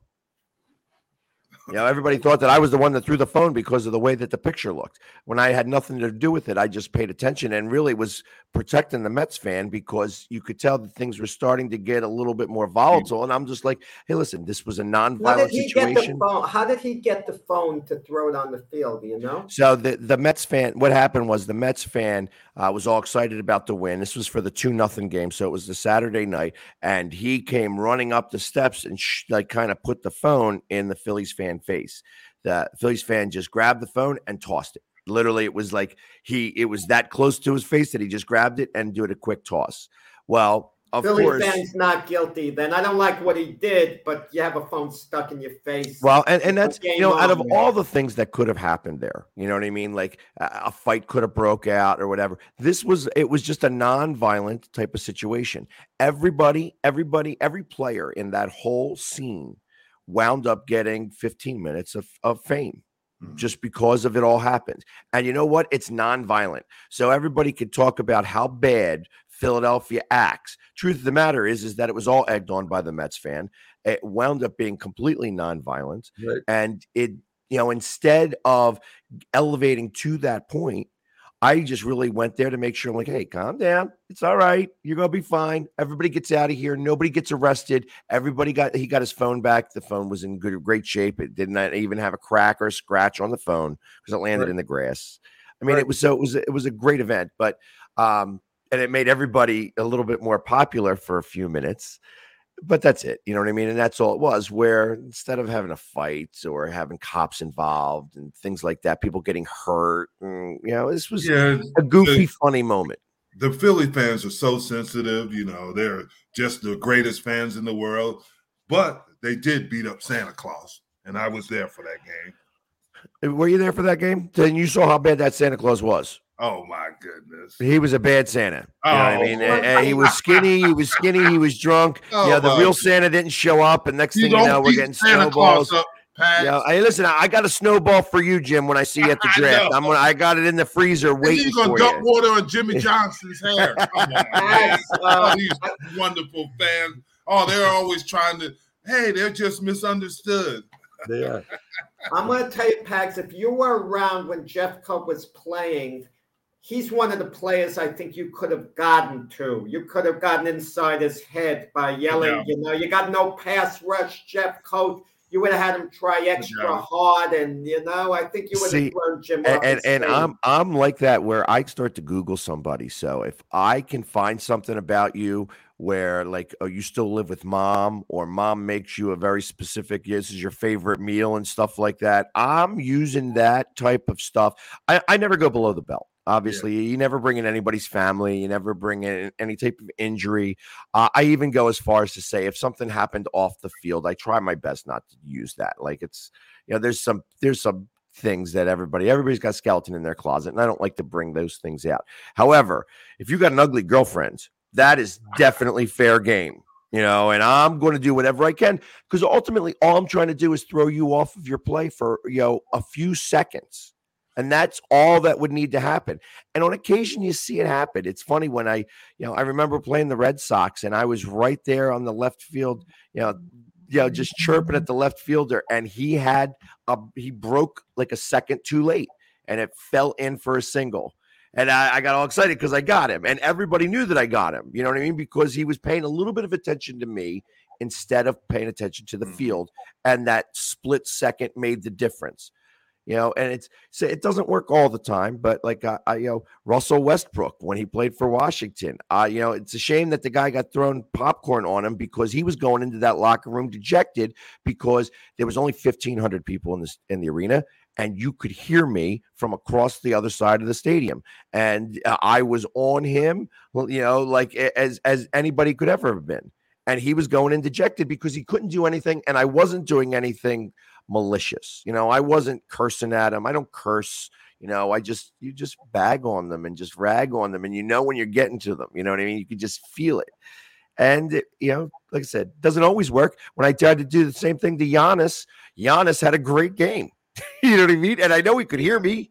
You know and what I mean? But he, done that to me at that time, Pags, I wouldn't have worried about it because I had 72 people at the game. They would have found you. And um, Well, you know what? might have been floating in the river.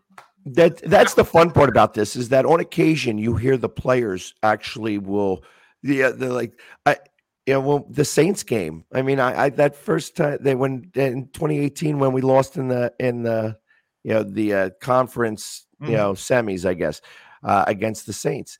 I, I I take full responsibility for that first interception to start off the game with with Drew Brees you know what I mean? Because I, I mean, that was quiet as a pin drop in them, but you hear me yelling and screaming, and we're coming after you. We got you all day. Blah blah blah blah.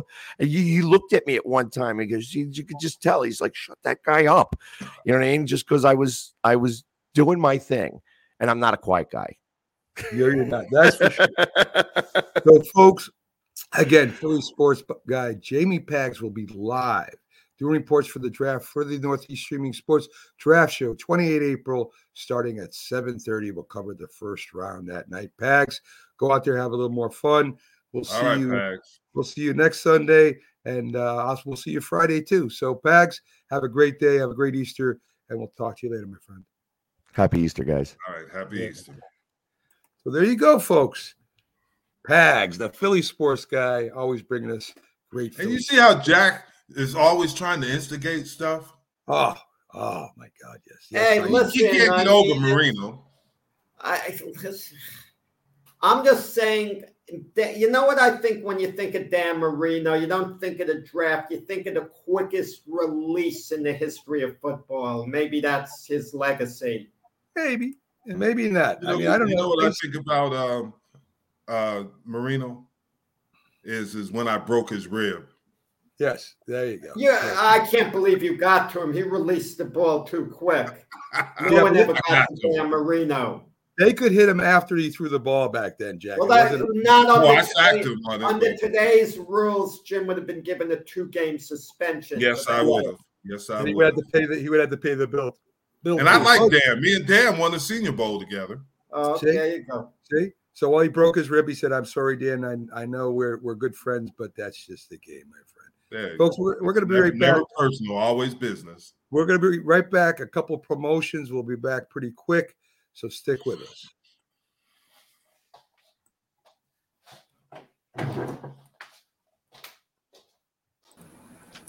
This is Northeast Streaming Sports.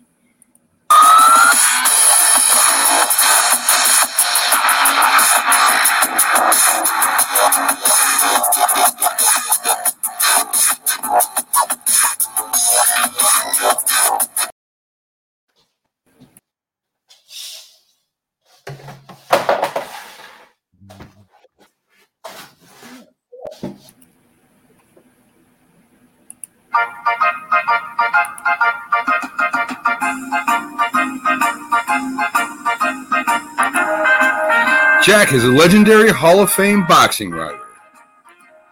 Mac spells cat with the letter K. Mac played football and baseball for 10 years, coached football for 12. Jack was the wiffle ball home run king of the neighborhood.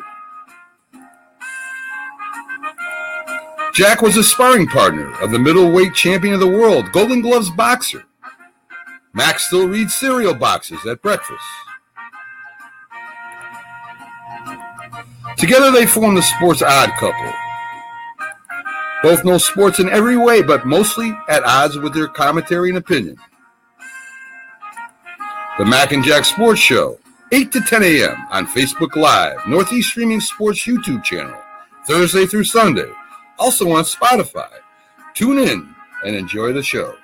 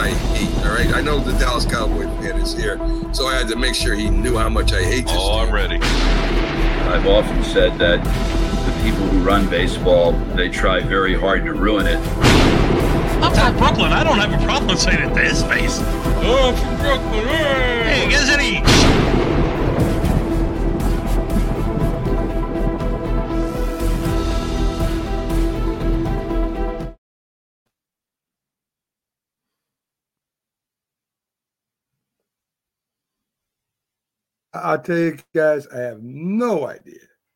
No idea what's going on with my board today. I'm all over the place. I think my board's more tired than I am. I got things popping up from YouTube and and and my downloads, and I'm just trying to throw things up there to see what. Yeah, I, anyway, I noticed that because there's this little piece in there about um let me tell you the team I hate the most, the Dallas Cowboys. And I know you're not like that. I know No. you're not. By the way, I I, got to correct you, Jim. I'm Gil Brandt. I've been quiet about it. Great quarterbacks, the really great ones like Marino, Rodgers, Mahomes, Elway, Montana, Brady, Manning, they adjust to any system. I don't want to hear that they can't, they wouldn't adjust to a system as well. I know certain quarterbacks are a little better for certain teams. I understand that, but the gr- truly great ones adjust to any system. I can't argue with that, but um that's what he told me. I can't argue with it. It must have been a reason behind it. But like Pags uh, alluded to, there were other things in his he had other issues because with that kind of talent, you're not going to go to the last pick in the draft. Yeah, I, and I agree with that. I I think Aaron Rodgers had some kind of problem too before he came out because he wasn't picked as high as he could have been. Maybe it's just the way he interviewed. Maybe Yeah. just the way he talks with the teams. Um, maybe just seemed Uh, I you, you never know. There's a lot. Yeah. We, we we forget that we're human beings a lot of times, right? We do a That's job, yes, and we go out there. We got boxes to check. We got questions to ask, but we get impressions of people, and I don't care what anybody says. If you got a bad impression of somebody, it's going to kind of lower their score, right? If you go That's in there and you talk to somebody, Jim, you work, you you hire people, Jack, you interview people, and they may be great at their jobs, and they may be something that has a lot of talent. But after you get talk, done talking to guys, like, wow, I don't, I don't know if I really even like this guy, and and that has to weigh, Jim. That has to Yeah, weigh. yeah, there's no question because you're gonna. This is gonna be the face of your organization. Yeah, especially in football, and for whatever reason, it, they didn't feel it was a fit. Yeah, I mean, I, you just can imagine. I mean, I, I when I first met Pags, I thought he was just the craziest, wildest guy. If you look at his videos, and then you talk to him, it's like, who is that guy that's talking to me right now? That's not a a a fan that's off the hook. He knows what he's talking about. So I, I think impressions, uh, even even you know, they say you can't judge a book by its cover, but we do it. We look at somebody, say, I don't know, and after you get done talking to somebody, you say, well, I really don't know. And and I think a lot has to do in any field. It's all about relationships, guys. Oh, even when yeah. it, even No when it comes to sports, even when it comes. And we always know that the cow. Um, we talk about the Cowboys, but the Jets took a quarterback. They took Ken O'Brien instead of Dan Marino, so that's Yeah. even worse. And reportedly, Don Shula would have done that too. You know, the last pick that Mm. year you were drafted, what was the name? I'm having a brain. Daryl Griffin. Darrell Green. Darrell Green turned out to be a Hall of Famer. The guy went 31, the last That's pick right. the first round. So Yeah, that's imagine that, you know, the value that was all over the place. And, uh, you know, it's kind of the draft is always so unpredictable because some of the guys drafted low aren't going to get there, some of the guys a little That's later. true. Because certain of the guys, at the time you draft them, it's a valid pick, but you don't know that they're going to get better later on, that they're going to grow up very quickly after they got drafted and they're, they're going to shoot up and be so good. I, you know, it's kind of that's why I mean Jimmy Johnson used to do that. He won. I don't remember the players, but he once drafted a guy based on upside over someone who was more of a sure thing because he was looking for greatness as opposed to a guy who would just be solid and contribute. You know, so uh, yeah, not, not an easy thing to do. I think a lot of people. I think a lot of people pick like that. Pickles gives a good question. He says, "What's the, our opinion on stadium funding?" We know Buffalo, the state of New York, is is giving Buffalo something like six hundred million dollars. Um, I don't know. That's because they're kind of the stepchild of New York, and and you know New York City gets a lot more attention, or it's just because Buffalo fans are are probably. I, if I had to pick the best, and I'll, I'll throw Green Bay in there. I'll throw Cleveland in there. I think the Buffalo Bill, Bill fans are are the best fan group in the National Football League. I know it's a matter of opinion, but all the I, I agree with you. They are some the- of the best fans. Unbelievable. Jim, all the work they do off field with Mhm. charities, you know, I mean, they're just a giving, loving. Uh, they love their team. They love helping out causes. They're they're together. I know it's a you know it's a big town, small town kind of thing where this is their pride and joy, and they love love sharing it. Uh, I mean, I, I do you have a problem with the states funding these big stadiums for billionaires? And that's a good question. That is a good question because, um, correct me if I'm wrong. Tennessee is looking at doing the same thing. With their, they want a new stadium, and their stadium is relatively uh, new, but they want a new stadium. Buffalo and some of the other they're, they're saying that Carolina is looking at a, a new Yeah. stadium, and these guys are billionaires. They made a success, and now they want the taxpayers to pay for these stadiums, which I don't know, Pickles. I don't know. Here, see, the state of Tennessee is giving up five million of corporate wel- welfare to the Five hundred million. five hundred million. So, 100 million. so I don't know if that's right. I don't know. They should. The uh, the owners should fund the majority of it. How about you, Jack? Do you think? Well, you no, think so let the people vote on it as part of a bill, you know, eh, eh, during an election. I know for the Buffalo Bills, I mean, to, to, for the Buffalo Bills to leave Buffalo, I mean, that's like ripping their heart out. That's worse than anything in a big city. I mean, you take certain big cities, you could afford to lose a team like the Los Angeles market. They have other teams, so they lose one of their major teams. They can move on pretty easily, as much as it would hurt. But not Buffalo, not Green Bay. I mean, especially if Yeah. they're Green Bay. Imagine them losing the Packers. It's like people have lost their identity. It's like taking away their last name, even worse than that in a sense. Uh, I feel, but I also see a point of these, these billionaires who could afford to milking out the city. I think let I think let the city vote on it. You know, as a bill, they might think certain services are more important. You know, like the fire department, education, or whatever. But uh, man, oh man, to lose the Buffalo Bills for Buffalo, that would be devastating. I Well, well, agree. Well, let me ask you this then, because you know we all talk about the billionaires and and they got all this money, and and, and honestly, they really don't have a billion dollars in their pocket, right? They they got a lot of investments, they got a lot of things going on.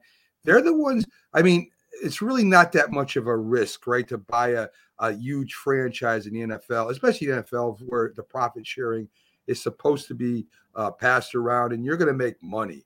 But you see- Except for the Washington team, that- they don't. Yes, you're right. right, right, right. That's why I said in most cases, Jim, and we'll, maybe there's others. We'll find out. Maybe that's why the Broncos are sold out every game. Uh, the owners decided to uh, clean house and get the heck out of there as fast as they can too. So, but I'm of course I'm just talking. I don't know that. No, Um, no, no. But you're right. You're exactly right. And the Broncos are going to go for over four billion dollars. Right, right. And it And was, yeah. And and Jim, so so they're going to pay. They're going to recoup that cost because they are businessmen. They're going to have to pay the bills that are left behind, like you know, like like the the Mets owner had to do. Right, Cohen had to go in there and pay off all the debt before they would even let him. I mean, take the wheel. Right, he's got to be able to take care of all the debt, make sure that the the, the organization is is on firm ground. They're not just going to sell it to me and Jack, even though we are very wealthy. They're not, they're going to say, well, you know, look at Jim. Jim, you know, Jim uh, was taking before Dan Marino, so that's a check in our in our in our favor. And then you know that Jack was was a was a uh, Golden Glove uh, participant, even though he only fought two fights before that. But that's still a check in our in our in our in our thing. And me, you know, I just like to talk a lot, so that that might be a minus. You know, that might be a minus. But but you know what I mean. It's got to be on firm Yeah, ground. what you mean. It's got to make money. The owner's got to vote you in, in in every major sport, and you're putting up that mon- amount of money. So then you turn around and say, "Listen, I want a new stadium to to to to help recoup my money. I put up four billion. Can the can the state put up six hundred million? See, I don't know. I, I I'm not sure. Uh, I I don't think you should. I think if I, I think it should be split, maybe 50 50, maybe some kind of percentage. But as Jack says, I mean, the, the state's got to, the, the people the state got to be behind this. Yeah, yeah. I don't know if it's 50 50, but a percentage, yes. And, Yeah, I- uh, I don't know the answer, but some Yeah. owners, uh, you know, they they really love the city, the city there, and I can't imagine them moving. I can't imagine the Yankees leaving and going to another city. I mean, it's just too prestigious with the New York market. And then you have Jerry Jones, who said to win another Super Bowl, he would write a big, big fat check. What what's a big fat check? Is it a billion dollars or whatever? You know, at his age. I can't see the Cowboys ever moving out of Dallas because they can't quite get the stadium deal. What are they going to do? Move to St. Louis? The Cowboys? I mean, I just can't see it. In some cases, the city has a certain amount of leverage. Yeah. But unfortunately, there are other cities waiting with open arms, you know, and, Oh, and yeah. give the money for a franchise to oh, move. Oh, no That's how question. desperate they are. And you you do make a good point, but the Cowboys moved out of Dallas years ago. They stayed in the Dallas Fort Worth area because they They're remember called they the were- Dallas Cowboys. If they went to St. Yeah. Louis, they wouldn't be called the Dallas Cowboys. Yeah, yeah. I would still call them that. I mean, uh, you know Yeah. me, I still I still call the Cardinals St. Louis Cardinals. So I mean, that's how far back I go. So, Yeah, but the Yeah. St. Louis Rams became the LA Rams, which they were before. Then they Right. moved to St. Louis, and then they go back to LA. San Diego Chargers. Yeah. that's the Now they're the. LA Chargers. I still say I mean- it. I can't help it. I can't help it. It's just it's too much movement. Yeah. I mean, I don't even get into the Titans and the Browns and the New York Titans. I'm not even going to go there. So that's Yeah, yeah. a whole other topic. Real quick, uh, before we go off the air here, Um, two big wide receivers. Your prediction: um, Does Debo stay in San Francisco? Does Metcalf? Where does Metcalf go? I think he's going. So real quick, Jim, let me let you go first. Debo stays with the 49ers or is gone? Yes, I think they work out their differences, and then I think Metcalf goes to the New York Jets. Okay. How about you, Jack? Yeah, I got it. Uh, well, Debo removed his uh, the 49ers logo from his Instagram account and Mhm. supposedly has gotten death threats. It's getting sloppy and it it shows you how immature players could sometimes be. I mean, why remove it while you're still a member of the team? Uh, that's basically closing the door on coming back. But I think when all said and done, he was too valuable for the 49ers. It was their most valuable play on offense. You know, he carried Jimmy Garoppolo to an extent. I think he finds himself back with the 49ers. DK Metcalf, wow, we're going to know before the draft. It's not going to take place after the draft. Yeah, I think he's going to come to the Jets. I think they need that one big dynamic name, that one name that stands out for the franchise. But the question is, if DK Metcalf goes to the Jets, is that good for a young quarterback like Zach Wilson, Mac Jim?